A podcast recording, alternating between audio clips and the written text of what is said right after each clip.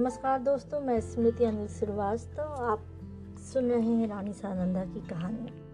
अभी तक के एपिसोड में आपने सुना कि रानी सारंदा किस तरीके से चंपत राय की हारी हुई सेना को जिताती है। अब आगे की कहानी सुनाती हूँ। समर भूमि का दृश्य इस समय अत्यंत दुखमय था। थोड़ी देर पहले जहाँ सजे हुए वीरों के दल थे, वहाँ अब बेजान लाशें तड़प रही थीं। मनुष्य ने अपने स्वार्थ के लिए अनादिकाल से ही भाइयों की हत्या की है। अब विजयी सेना लूट पर, टूट पड़ी। पहले मर्द मर्दों से लड़ते थे। वह वीरता और पराक्रम का चित्र था। यह नीचता और दुर्बलता की ग्लानी प्रद तस्वीर थी। उस समय मनुष्य पशु बना हुआ था। अब वह पशु से भी बढ़ गया था। इस नोच घसोट से लोगों की बादशाही सेना के सेनापति वाली बहादुर खां की लाश दिखाई दी। उनके निकट उनका घोड़ा खड़ा हुआ, अपनी दुम से मक्खियाँ उड़ा रहा था। राजा को घोड़े का शौक था। देखते ही वह उस पर मोहित हो गया। यह एराकी जाति का अति सुंदर घोड़ा था। एक एक अंग सांचे में ढला हुआ। सिंह की सी छाती, चीते की सी कमर, उसका यह प्रेम और स्वामी भक्त देखकर लोगों को बड़ा कोतूहल हुआ। राजा ने हुक्म दिया, खबरदार, इस प्रेमी पर कोई हथियार न चलाए। इसे जीता पकड़ लो। यह मेरे अस्तबल की सुबह बढ़ाएगा। जो इसे मेरे पास ले आएगा, उसे धन से निहाल कर दूँगा।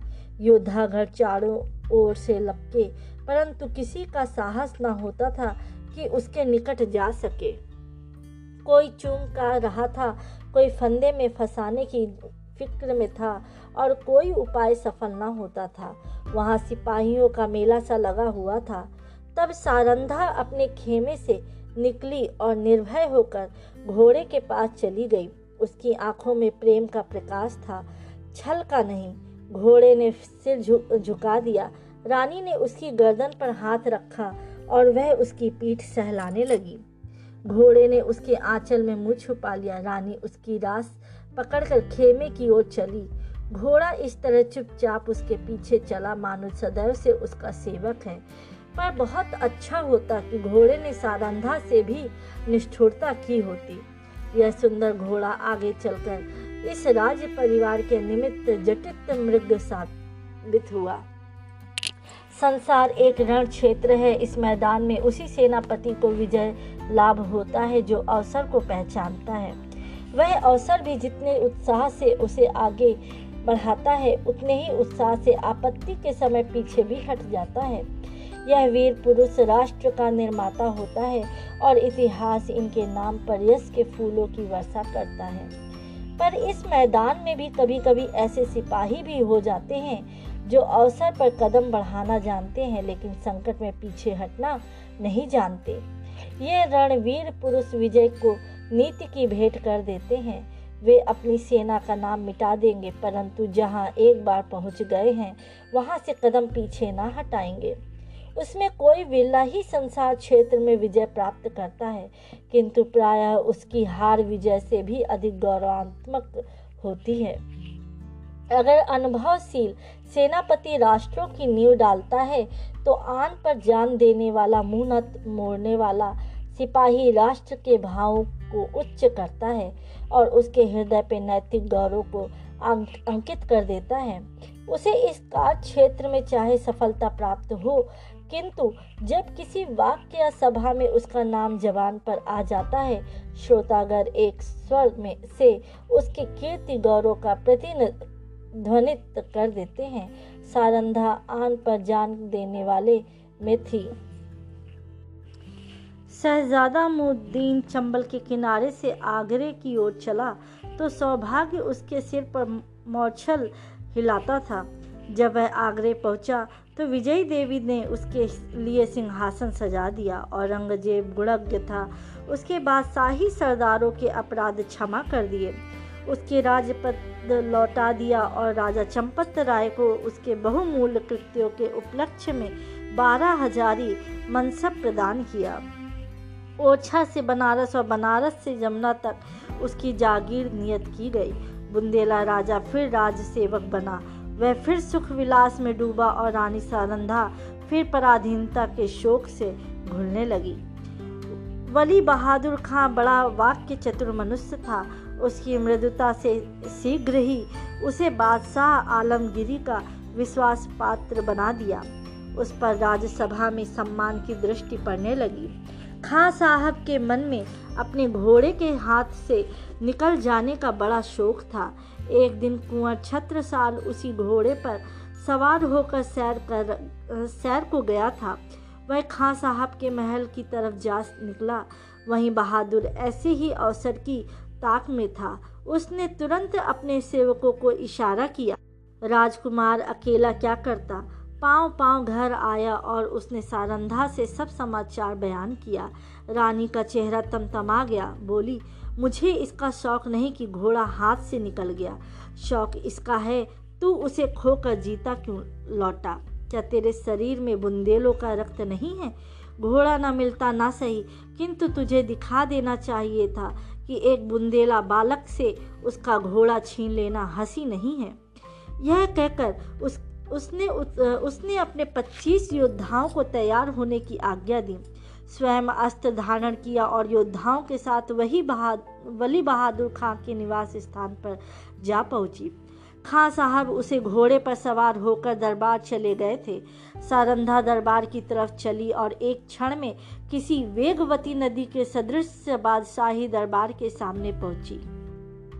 यह कैफियत देखते ही दरबार में हलचल मच गई।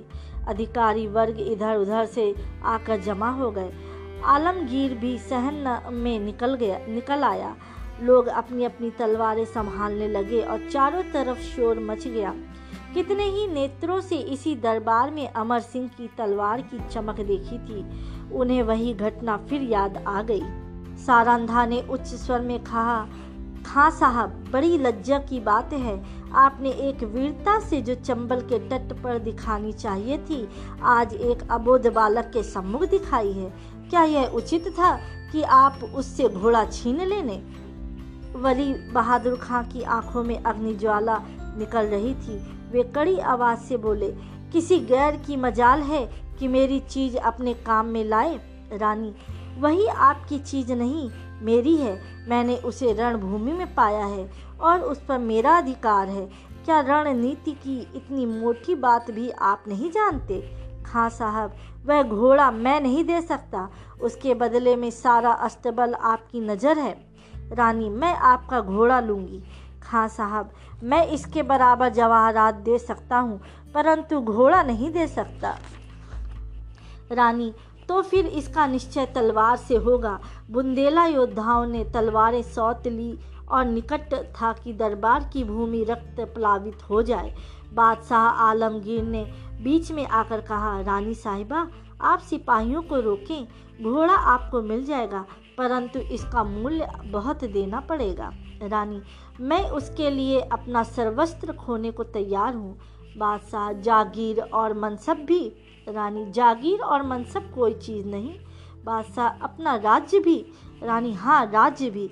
बादशाह एक घोड़े के लिए? रानी, नहीं, उस पदार्थ के लिए जो संसार में सबसे अधिक मूल्यवान है। बादशाह, वह क्या है? रानी, अपनी आन। इस भांति रानी ने अपने घोड़े के लिए अपनी विस्तृत जागीर, उच्च राज और राज सम्मान सब हाथ से खोया और केवल इतना ही नहीं, भविष्य के लिए काटे बोए। इस घड़ी से अंत दशा तक चंपत राय को शांति न मिली।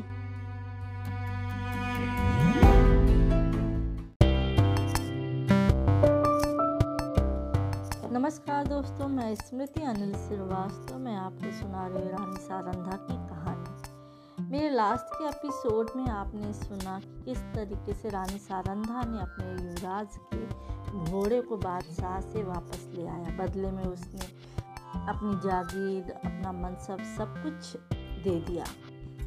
यह सुनकर चंपत राय बहुत दुखी हुए और वापस फिर से ओछे पे आके रहने लगे। तो चलिए आगे की कहानी सुनते हैं। राजा चंपत राय ने फिर ओछे के किले में पर्दापण किया। उन्हें मनसब और जागीर के हाथ से निकल जाने का अत्यंत शोक हुआ, किंतु अपने मुँह से शिकायत का एक शब्द नहीं निकाला।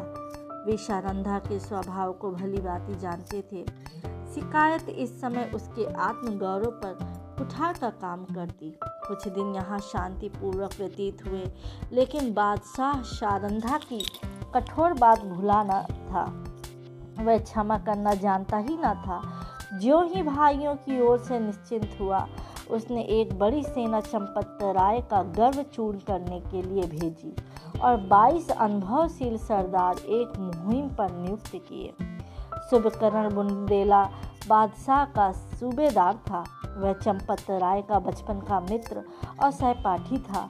उसने चंपत राय को परास्त करने का बीड़ा उठाया और भी कितने ही बुंदेला सरदार राजा से विमुख होकर बादशाही सूबेदार में आ मिले। एक घोर संग्राम हुआ। भाइयों की तलवारें रक्त से लाल हुई। यद्यपि इस समर में राजा को विजय प्राप्त हुई लेकिन उसकी शक्ति सदा के लिए क्षीण हो गई। निकटवर्ती बुंदेल बुंदेला राजा जो चंपत राय के बाहुबल थे बादशाह के कृपा काक्षी बन बैठे। साथियों में कुछ तो का, काम आए कुछ दगा कर गए। यहाँ तक कि निज संबंधियों ने भी आँखें चुरा ली परंतु इन कठिनाइयों में भी चंपत राय ने हिम्मत नहीं हारी। धीरज को न छोड़ा उन्होंने ओछा छोड़ दिया और वे तीन वर्ष तक बुंदेलखंड के सघन पर्वतों पर छिपे फिरते रहे। बादशाही सेनाएँ, शिकारी जानवरों की भांति सारे देश में मंडरा रही थी। आए दिन राजा का किसी न किसी से सामना हो जाता था। सारंधा सदैव उनके साथ रहती और उनका साहस बढ़ाया करती। बड़ी बड़ी आपत्तियों में जब भी धैर्य लुप्त हो जाता और आशा साथ छोड़ देती। आत्मरक्षा का धर्म उसे संभालने रह, रहता है। तीन साल के बाद अंत में बादशाह के सूबेदारों ने आलमगीर को सूचना दी कि उस शेर का शिकार आपके सिवाय और किसी ने न होगा। उत्तर आया कि सेना को हटा लो और घेरा उठा लो। राजा ने समझा संकट से निवृत्ति हुई पर वह बात शीघ्र ही भ्रमात्मक सिद्ध हुई।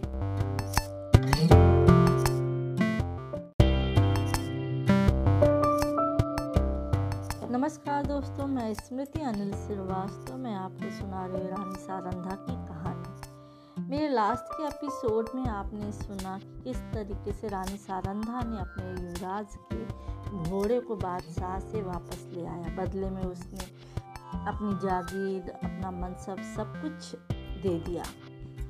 यह सुनकर चंपत राय बहुत दुखी हुए और वापस फिर से ओछे पे आके रहने लगे। तो चलिए आगे की कहानी सुनते हैं। राजा चंपत राय ने फिर ओछे के किले में पर्दापण किया। उन्हें मनसब और जागीर के हाथ से निकल जाने का अत्यंत शोक हुआ, किंतु अपने मुँह से शिकायत का एक शब्द नहीं निकाला। वे शारंधा के स्वभाव को भली बाती जानते थे। शिकायत इस समय उसके आत्मगौरव पर कुठार का काम करती। कुछ दिन यहाँ शांतिपूर्वक व्यतीत हुए, लेकिन बादशाह शारंधा की कठोर बात भूला न था। वह क्षमा करना जानता ही न था। जो ही भाइयों की ओर से निश्चिंत हुआ, उसने एक बड़ी सेना चंपत राय का गर्व चूर्ण करने के लिए भेजी और 22 अनुभवशील सरदार एक मुहिम पर नियुक्त किए। शुभकरण बुंदेला बादशाह का सूबेदार था। वह चंपत राय का बचपन का मित्र और सहपाठी था। उसने चंपत राय को परास्त करने का बीड़ा उठाया। और भी कितने ही बुंदेला सरदार राजा से विमुख होकर बादशाही सूबेदार में आ मिले। एक घोर संग्राम हुआ। भाइयों की तलवारें रक्त से लाल हुई। यद्यपि इस समर में राजा को विजय प्राप्त हुई, लेकिन उसकी शक्ति सदा के लिए क्षीण हो गई। निकटवर्ती बुंदेल, बुंदेला राजा जो चंपत राय के बाहुबल थे बादशाह के कृपा काक्षी बन बैठे। साथियों में कुछ तो का, काम आए कुछ दगा कर गए। यहाँ तक कि निज संबंधियों ने भी आँखें चुरा ली। परंतु इन कठिनाइयों में भी चंपत राय ने हिम्मत नहीं हारी। धीरज को न छोड़ा। उन्होंने ओछा छोड़ दिया और वे तीन वर्ष तक बुंदेलखंड के सघन पर्वतों पर छिपे फिरते रहे। बादशाही सेनाएँ शिकारी जानवरों की भांति सारे देश में मंडरा रही थी। आए दिन राजा का किसी न किसी से सामना हो जाता था। सारंधा सदैव उनके साथ रहती और उनका साहस बढ़ाया करती। बड़ी बड़ी आपत्तियों में जब भी धैर्य लुप्त हो जाता और आशा साथ छोड़ देती आत्मरक्षा का धर्म उसे संभालने रह, रहता है। तीन साल के बाद अंत में बादशाह के सूबेदारों ने आलमगीर को सूचना दी कि उस शेर का शिकार आपके सिवाय और किसी ने ना होगा। उत्तर आया कि सेना को हटा लो और घेरा उठा लो। राजा ने समझा, संकट से निवृत्ति हुई, पर वह बात शीघ्र ही भ्रमात्मक सिद्ध हुई।